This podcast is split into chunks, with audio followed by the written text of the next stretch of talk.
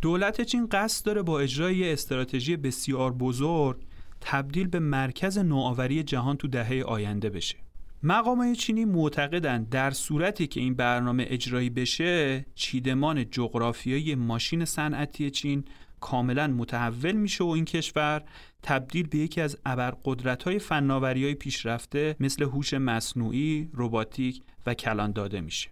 اکونومیست 16 آوریل توی مقاله با عنوان Innovation in China این استراتژی نوآوری چین رو از زاویه‌های مختلف بررسی کرده. تو این گفتار از فصل سوم فارکست هفتگی با دکتر سید فرشاد فاطمی در مورد استراتژی جدید نوآوری چین گفتگو کرد.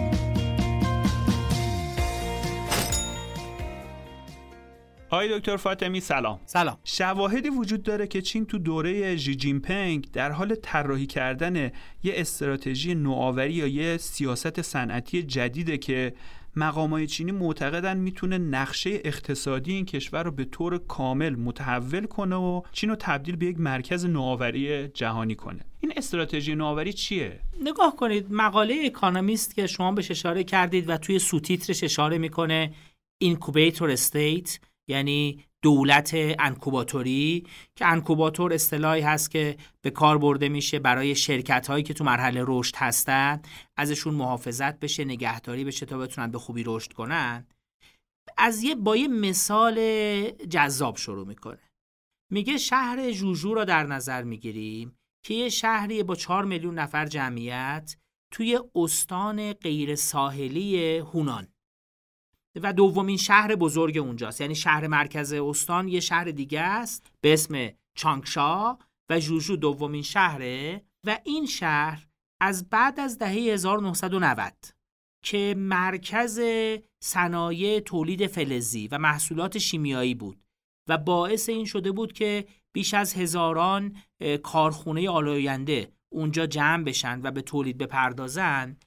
در یکی دو سال اخیر یه تفاوت توی مسیر توسعهش اتفاق میفته به ویژه اینکه بعد از اون بوم اولیه اون شتاب اولیه تو رشد اقتصادی در یک دهه اخیر شتاب رشد تو این استان و تو این شهر به طور خاص خیلی افتاده بود. این شهر دنبال یه استراتژی جدید رفته و اون استراتژی تبدیل شدن به یه هاب برای تکنولوژی های جدید من جمله هوش مصنوعی روباتیکس و شرکت های مرتبط با داده. و عملا میگه این روندی که تو دو سال اخیر مشاهده شده به خصوص توی سال اخیر شدت گرفته داره تبدیل میشه به یه روند. تو بسیاری از شهرهایی که در محدوده های فقیرتر چین موندن.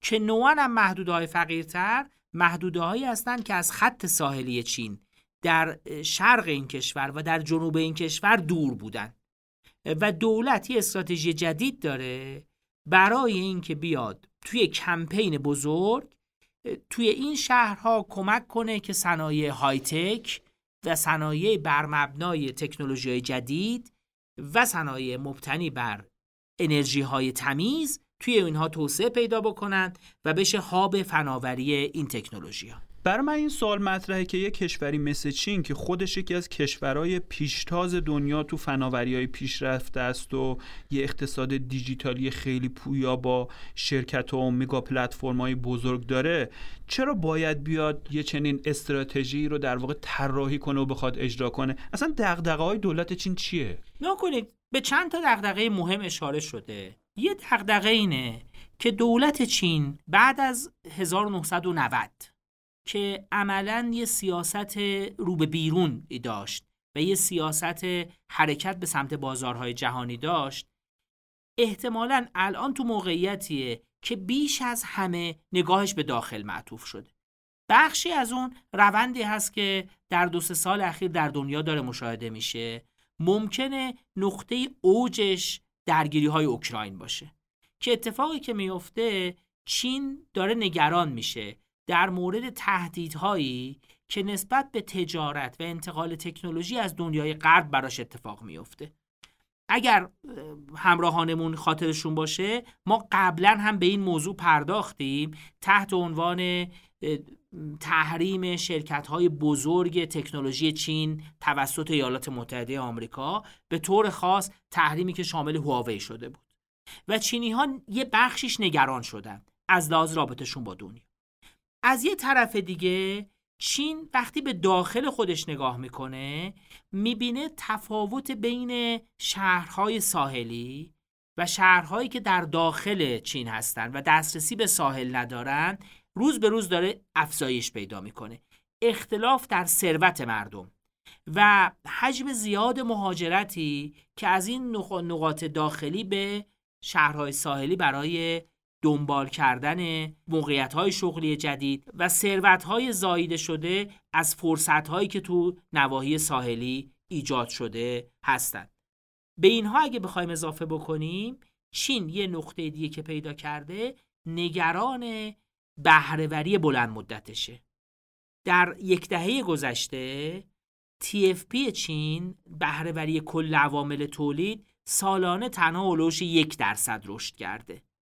و این یه منبع نگرانی شده که این منجر به کاهش رشد بلند مدت چین نشه و همه این موارد چینی ها را آورده به سمت اینکه یه استراتژی توسعه جدید به خصوص تو تکنولوژی های نو برای خودشون دنبال کنن. البته بعد از رشدی که چین در چند دهه اخیر شاهد بوده مشاهدات نشون میده که رفتن به سمت صنایع مصرفی صنایعی که تشریف کننده مصرف عموم مردم هستند. که ظواهر بیرونیش یه کمپانی های شبیه علی بابا و تنسنته افزایش پیدا کرده و چین احساس کرده مجددا باید بتونه بخش ساخت کارخانه خودش را تقویت کنه. اگه یادمون باشه چین در دهه گذشته معروف بود به کارخانه دنیا. چین می‌خواد دوباره به اون نقش برگرده.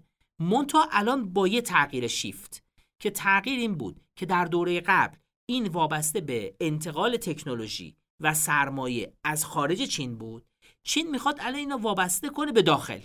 یعنی می‌خواد وابسته بکنه به سرمایه گذاری داخلی حالا دولتی یا خصوصی همچنین نوآوری و تکنولوژی که در داخل خود چین این را رشد میده که عملا با دلایلی که دیگه که گفتیم هم این تقویت میشه که دستیابی چین به تکنولوژی های در از روز دنیا ممکنه به دلیل روندهایی که دنیا مشاهده میشه محدودتر بشه. آیا مقاله اعداد و ارقامی هم در خصوص افت این سهم بخش منیوفکچرینگ یا کارخانه تو اقتصاد چین آورده؟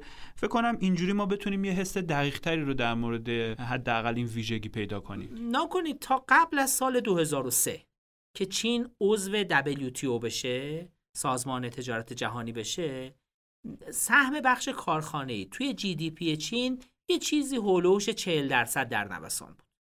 بعد عضویت در WTO و اینکه چین ملقب شد به کارخانه دنیا عملا با یه شیب تند و در عرض یه چیزی هولوش هفت سال این عدد تقریبا به 50 درصد رسید. با اقتصادی در عباد چین و با نرخ رشد بالایی که داشت می‌تونیم ببینیم چقدر سهم کارخونه ها دوش زیاد شده. چون این اقتصاد هم به سرعت داره رشد می‌کنه هم بخش کارخانه‌ای داره توش بزرگ میشه. ولیکن از تقریبا سال 2013 این روند معکوس شد و آخرین ارقام در سال 2020 نشون میده که سهم بخش کارخانه‌ای در کل جی دی پی چین اومده زیر 40 درصد هلوش 37 درصد ایستاده. و این نشون میده یه تغییر روند خیلی خیلی شدید.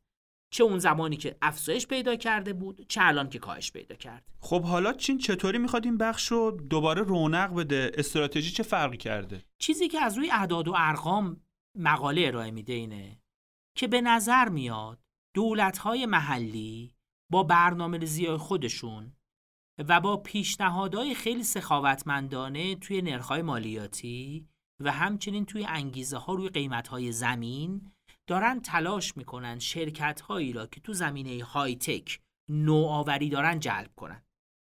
ارقام واقعیتش اینه که تکان دهنده است. توی شهر هیفی امیدوارم اسم درست تلفظ بکنم توی یکی از استانهای در اصل غیر ثروتمند چین توی استانهای فقیرتر چین که هولوش 9 میلیون نفر جمعیت داره اینجا می‌خواد بشه یکی از این هاب ها تنها در سال 2021 بیش از 2500 کمپانی ثبت شدن که کارشون توی زمینه هوش مصنوعیه. این عدد در سال 2020 برای همین شهر 370 تا بود. به همین ترتیب مثلا توی شهر جوجو که اسم آوردیم تو زمینه AI تو فاصله 2016 تا 2021 تعداد شرکت های جدید ثبت شده بیش از 3200 درصد رشد داشتن. توی جوجو توی شرکت هایی که توی زمینه اینترنت اشیا کار می‌کردن عرقا بیش از هزار درصد رشد نشون میده. به همین ترتیب توی شهرهای دیگه هم همین آمار و ارقام را داره ارائه میده. هر شهری در یکی دو تا از این تکنولوژی ها به نظر میاد داره تلاش می‌کنه پرچمدار بشه. و عملا این تلاشیه که چین داره می‌کنه برای اینکه در اصل همون اصطلاح اولیه مقاله انکوباتوری بشه برای اینکه این شرکت ها رو تو محلهای مشخص جمع بکنه نوعا مناطق کمتر توسعه یافته چین یا بگیم مناطق فقیرتر چین و موتور رشد صنایع کارخانه‌ای آینده چین بشه. یه چیزی که الان برام سوال شد اینه که بالاخره اجرا کردن یه استراتژی بزرگی تو این سطح که تو سطح لبه فناوری های دنیا هم هست مثلا تو هوش مصنوعی تو روباتیک تو کلان داده ها که شما هم فرمودید نیاز خیلی زیادی داره به یه زیرساخت های عظیمی به یه منابع مالی هنگفتی به یه سری نیرو انسانیه که خیلی ماهره. چطور قراره یه همچین چیزایی تعمین بشه؟ دولت چین اصلا می‌تونه از پس یه همچین چیزی بر بیاد؟ نگاه کنید. فرایند توسعه قبلی چین وابسته به بازارهای جهانی و وابسته به سرمایه های بین بود. به نظر میاد چین اعتماد به نفسی پیدا کرده که خودش توان مالی این مداخله را داره. به طور خاص یه شرکتی شرکت های بزرگی ایجاد شدن یه شرکتی هست به اسم باوسایت. خود مقاله میگه این شرکت را به نظر میاد حتی تو سیلیکون ولی هم کسی اسمش نشنیده باشه. این شرکت یه شرکت دولتیه در زمینه نرم افزارهای صنعتی داره کار می‌کنه و تلاش می‌کنه که برنامه ها یا سلوشن های نرم افزاری درست کنه برای بهبود و توسعه فرایندها توی کمپانی های فولاد، داروسازی و صنایع شیمیایی.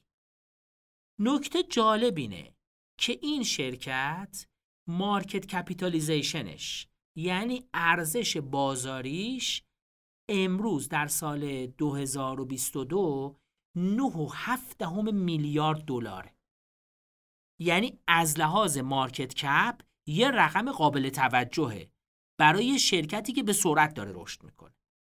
یعنی به این می‌خوام توجه بدم که این شرکت بدون اینکه سرمایه گذار خارجی شنیده باشه ازش یه همچین رشدی توی شرکت دولتی اتفاق افتاده.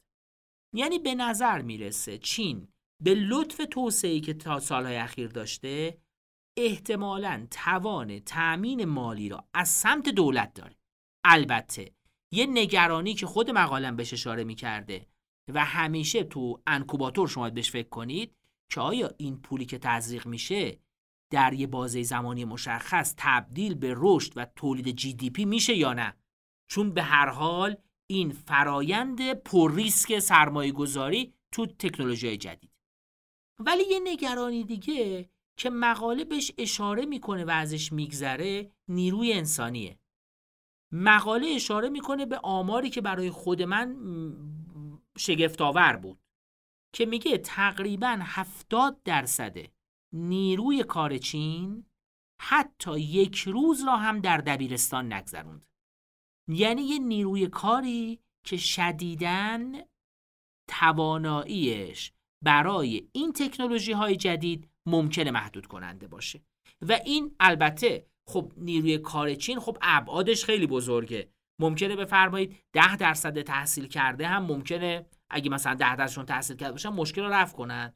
مونتا به هر حال به این ترتیب توی شهرهای کوچیک این ابعاد شرکت های جدید توسعه پیدا کردن وابستگی زیادی به نیروی انسانی ماهر خواهد داشت. و این به نظر میاد یه محدودیتی باشه که مقاله هم خیلی واردش نمیشه. ابراز نگرانی می‌کنه و میگه ممکنه ما شاهد یه روند مهاجرت معکوس باشیم به سمت این شهرهایی که فقیرترن. به دلیل این امکاناتی که دولت داره میده که قبلا بهش اشاره کردیم. پس عملا به نظر میاد منابع مالی را دولت چین احساس می‌کنه می‌تونه تامین کنه یا از محل منابع دولتی یا بخشای خصوصی که دولت بهش سیگنال میده که کجا سرمایه گذاری بکنید. و از اون طرف در مورد نیرو انسانی یه سوال بزرگ همچنان اینجا باقی میمونه. دقت بکنیم. اینجا دولت داره میاد تو نقش ویسی یا سرمایه گذار خطرپذیر داره وارد میشه یا شرکت های خصوصی را داره تشویق می‌کنه که به اینجا بیان و ریسک هم که اونجا هست ریسکی که ممکنه قابل توجه باشه. از نظر دست رفتن منابعی که می‌تونه قابلیت سرمایه گذاری تو سایر بخش اقتصادی داشته باشه. بنابراین این استراتژی ریسکای خیلی جدی داره. یه سوال دیگه که الان برای من پیش اومده اینه که تو این استراتژی که اشاره کردین نقش بخش خصوصی و اون شرکت های بزرگی مثل علی بابا و تنسنت و اینا چیه؟ نگاه کنید. سیاستگزارای چین یه مدتی از سال 2021 به یه عبارتی اشاره می‌کنن به یه نوعی تحت عنوان دشمن خودشون به عنوان یه تهدید برای خودشون تحت عنوان Disorderly Expansion of Capital که عملا میشه توسعه نامتوازن سرمایه. و اشارهشون به اینه که به نظر میاد فرایندی که قبلا طی کردن باعث شده سرمایه توی کمپانی هایی که به سمت مصرف تشویق می‌کنن افراد را تجمع پیدا بکنن علاوه بر اینکه باعث فقیر شدن یه بخشایی و غنی شدن بخشای دیگه از چین شدن.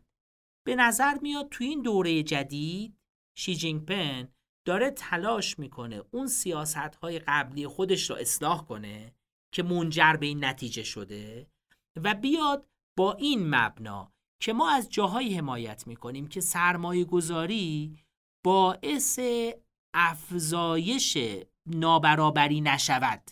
یا عملا سرمایه گذاری باعث افزایش برابری فرصت ها بین جامعه بشه داره توسعه پیدا می‌کنه. یه مشاور توی چین این جمله رو ازش کوت کرده که میگه هر بار که ما به یه بخش نگاه می‌کنیم سرمایه گذار از ما می‌پرسن که آیا این بخش باید باعث توسعه نابرابری میشه یا نه. یعنی این علامتی که دولت داره میده علامتی هست که دارن افراد دریافت می‌کنن و به نظر میاد بنگاه های دیگه هم دنبالش میرن مثلا ونچر کپیتال ها سرمایه گذاری های خطرپذیر دریافتن که هر وقت با در از منویات حزب و منویات دولت دارن میرن سرمایه گذاری کنن محدودیت های سرمایه گذاریشون چی شده؟ کاهش پیدا کرده مثلا سرمایه گذاری تو انرژی های نو توسط ویسی ها توی سال 2021 به 8.7 میلیارد دلار رسیده. این عدد تو سال 2020 5.6 میلیارد دلار بوده. ارقام قابل توجه داره میره جایی سرمایه گذاری میشه که به نظر میاد دولت از اون حمایت می‌کنه و دولت بستر را براش فراهم می‌کنه. به این ترتیب به نظر میاد سیاست جدید یه سیاستی هست برای اصلاح خطاهای گذشته ای که دولت مردان چین خودشون را متهم می‌دونن که اونها را مرتکب شدن. پس در واقع اونطوری که شما فرمودید دولت چین داره نظام تخصیص سرمایه رو تو کشورش دستوریتر و متمرکزتر می‌کنه و این تغییر استراتژی تو شرایطیه که چین تو چل سال گذشته پیشرفت و رشدش رو تا یه حدود خیلی زیادی مرهون همین فعال کردن نیروی بازار و سرمایه خارجیه. به نظرم از این بابت این موضوع خیلی موضوع جالبیه. در واقع چین تو اون تریدافی که بین رشد و نابرابریه داره ترجیح میده که رشد و قربانی برابری کنه. البته اون تغییر نظم قدرت تو دنیا به ویژه بعد این جنگ روسیه و اوکراین دغدغه های امنیتی جدی و برای چین و برای خیلی از کشورهای دیگه هم ایجاد کرده. به هر حال دیگه نمیشه به سرمایه و فناوری خارجی اعتماد کرد یا بازارهای بین‌المللی به روی کالاهای چینی یا حتی کالاهای کشورهای دیگه باز نیست. به هر حال با افزایش پیدا کردن این ریسک های امنیتی تمایلی رو الان میشه کاملا حس کرد به سمت اون استقلال طلبی یا به تعبیر اون self-reliance توی کشورهای مختلف. با این توصیف به نظر شما آیا بقیه کشورها هم به تدریج از اون الگوی چین تبعیت می‌کنن و اون نیروهای deglobalization و protectionism اون حمایتگرایی تو دنیا داره تقویت میشه؟ به نظر میاد که بله. یادمون بیاد در چند سال گذشته بریتانیا از اتحادیه اروپا خارج شد. رئیس جمهور آمریکا توی دوره شدیدن حمایتگرایی از صنایع داخل خودش آغاز کرد. جنگ روسیه و اوکراین در یکی دو سه ماه اخیر اروپا را به این واداش که باید وابستگی خودش را به انرژی روسیه کم بکنه و شواهد دیگه. شواهد نشون میده که ما از حداقل می‌تونیم بگیم که از اوج دوره globalization داریم فاصله می‌گیریم. حالا با چه سرعتی و با چه در اصل نرخ برگشتی برگردیم به اون باید منتظر موند و دید و به نظر میاد بسیاری از کشورهای صاحب در از تکنولوژی دنیا و با رشد بالا دارن به این سمت حرکت می‌کنن. نمیشه پیش بینی کرد که آیا اثر این روی رشد کل اقتصاد دنیا مثبت خواهد بود یا خیر منتها حداقل بر مبنای آموزه های ساده کتاب های اقتصاد این باعث میشه عدم توجه مزیت های نسبی و یه مقداری افت رشد بلند مدت اقتصاد جهانی را شاهد باشیم. و همچنین باید توجه کرد به اینکه ما زنجیره های ارزش جهانی داره شکسته میشه و تجارت بین دنیا داره محدود میشه. همه اینها نکاتی هست که ممکنه رشد بلند مدت جهانی را یه تغییر در اصل کانال بش بده. یعنی توی کانال پایینتر اقتصاد جهانی رشد کنه. فراموش نکنیم نرخ رشد دو رقمی برای مدت زمان طولانی برای چین در تبع همون سیاست های در اصل globalization و توجه به سایر نقاط دنیا برای چین اتفاق افتاد که هم چین از اون منتفع شد و هم حتما سایر کشورهای دنیا از اون بهره شد. به نظرم این یکی از کلان روندهای جهان تو سالهای آینده می‌تونه باشه. آقای دکتر فاطمی به نظرتون یه همچین کلان روندی برای اقتصاد ایران چه تهدیدها و فرصتهایی می‌تونه ایجاد کنه؟ نگاه کنید ما به هر حال داریم تو همین فضای متلاطم دنیا زندگی می‌کنیم. ما در ایران حتما باید به این موارد توجه بکنیم. این روندها حتما ما رو تحت تاثیر خودشون قرار میدن. اقتصاد ما اونقدر کوچیک نیست که از این تغییرات تاثیر نپذیره و در این حال اقتصاد ما اونقدر بزرگم نیست که خودمون بتونیم بدون توجه به اونا صف شکنی بکنیم و هر کاری که می‌خوایم انجام بدیم. باید به این تغییرات توجه بکنیم. اثراتش رو ببینیم. و نکته اساسی که به نظر من توی این مقاله برام خودشو نشون می‌داد اینه که توجه به صنایع های تک را ما باید در اصل درونی بکنیم. یعنی خود ما هم باید بریم دنبال تکنولوژی های نو تکنولوژی هایی که روندهای آینده را می‌سازن. و نکته اساسیش اینه که این تکنولوژی ها که امروز در از تکنولوژی هایی هستن که وارد شدن توش امکان پذیره ممکنه تغییرات بزرگ آینده را ایجاد کنند. فضاش هم تو کشور کم کم ایجاد شده. فضای نوآوری فضای شرکت های دانش بنیان این موارد وجود داره. منتها هم باید توجه بشه به اینکه در داخل کشور چطور به اینا کمک بکنیم. و در عین حال از روندهای بین المللی هم قافل نشیم و به اون توجه بکنیم. یه نکته دیگه هم که اینجا باید بهش توجه کرد اینه که هرچند ما داریم میگیم دنیا داره از اون فرایند جهانی شدن فاصله می‌گیره تو باید دقت بکنیم. اقتصاد ما هیچ وقت به اندازه‌ای که لازم بود تو اون فرایند جهانی شدن وارد نشد و حداقل از منافع اون بهره مند نشدیم. باید حواسمون باشه این مسیر برعکسی که شروع شده بیش از اونچه که لازم ما ضربه نزنه. یعنی ما هنوز ممکن نقطه بهینه برای اقتصاد ما این باشه که تا یه حدودی ما درهامون رو باز کنیم به دنیا. تا یه حدودی تجارتمون رو توسعه بدیم. البته ممکن این حد و حدود به اندازه ای نباشه که مثلا 20 سال پیش ممکن بوده. باید حواسمون باشه که شرکای تجاری ما چه کار می‌کنن دنیا به کدوم سمت میره و ما استراتژی خودمون رو دقیق با توجه به در نظر داشتن رشد جی بلند مدت خودمون انتخاب کنیم گفتگوی خیلی خوب و آموزنده بود. ممنونم آقای دکتر. خیلی متشکرم از این فرصتی که فراهم شد.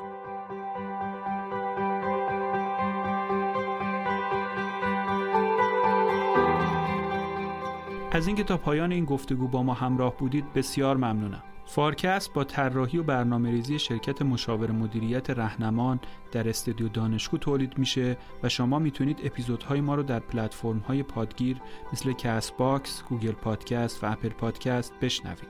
حمایت شما از ما در شبکه های اجتماعی مثل لینکدین و اینستاگرام واقعا دلگرم کننده است. من محمد امین نادریان هستم و روزهای خوب و خوشی رو براتون آرزو می‌کنم. خدا حافظ.